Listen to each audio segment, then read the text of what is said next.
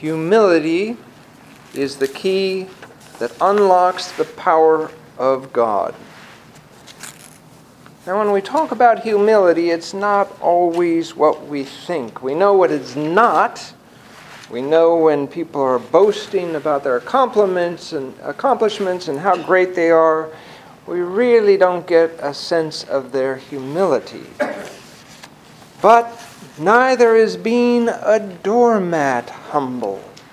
That is not what we're called to be either. It's more to speak the truth in love every time in order to bring about the desired effect and the desired result edification. So now, as we begin Lent, we take it up a notch. C.S. Lewis talks about humility and says humility is the greatest architect in the world. He knows he's the greatest architect in the world. He admits that he's the greatest architect in the world. But it does not stop him from appreciating someone else's efforts. It's not that you think less of yourself, but you think of yourself less often. Now, the Pharisee is guilty of pride. And in this uh, example, he is not condemned because he hadn't done all these things that he said he had done. I'm sure he had done them. He tithes and he fasts, and he's certainly not the publican. He's a Pharisee. He's different. But he was condemned because he judged other people. He condemned other people. So God looked at him the way he was looking at other people.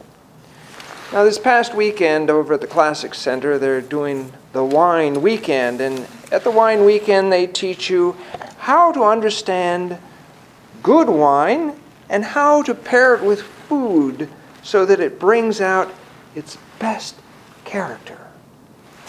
So today we want to combine, pair, if you will, the gospel with the epistle.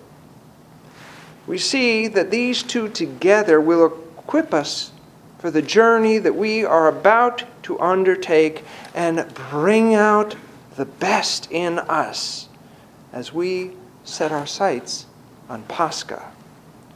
So, number one, the gospel. We should see ourselves as we are, not as we want others to see us. We want to see ourselves soberly, realistically, without condemnation, without guilt, without judgment. The publican saw himself in the light of God, and his response was, Have mercy on me. He has his own list of accomplishments. He's a pretty good guy. But in God's presence, his natural response was, Have mercy on me.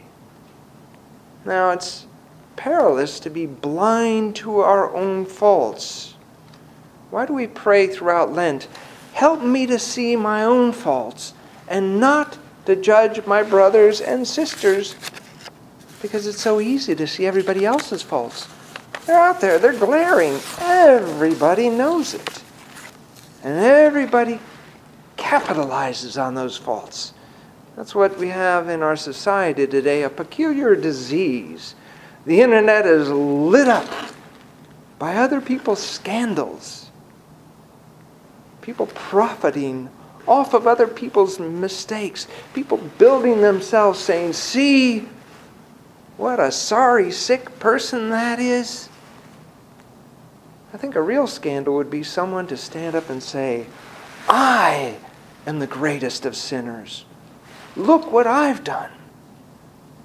But we don't do that. Only God sees that. So it's important that we see our own faults, not to condemn ourselves or to feel guilty, but in a dark room, you don't see the dust. You don't see anything. But as we turn on the light, we begin to see where the dirt is. And we're able to clean the dust, to be able to draw nearer to Christ. Now, the second step, as we read in the epistle lesson, is that everything is from God. That all things work to good for those who are called and those who love God. So, no more pity parties. Banish self pity from your vocabulary. Find the good in everything. God said, is, said it is there. Search for it, look for it, and you will trans- be transformed from burdens into blessings. As Will Durant says, that today's world is le- restless. We are living in an age of spiritual exhaustion and despondency, like that which hungered for the birth of Christ. Lacking meaning, man's life becomes empty.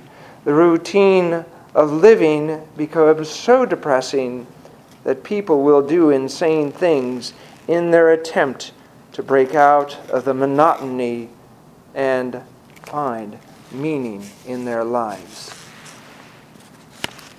We find meaning in Christ. And we find Christ in our neighbor, in the divine liturgy, in our own hearts. And now we can add to that, even in our trials and tribulations. Everything works for the good for those who love Him and those who are called according to His purpose.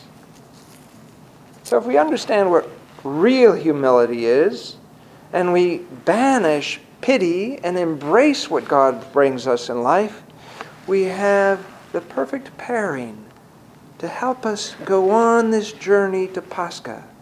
We begin this week as we ready for Great Lent. And the good news is there's no fasting this week. So enjoy it. In the name of the Father, and of the Son, and of the Holy Spirit. Amen.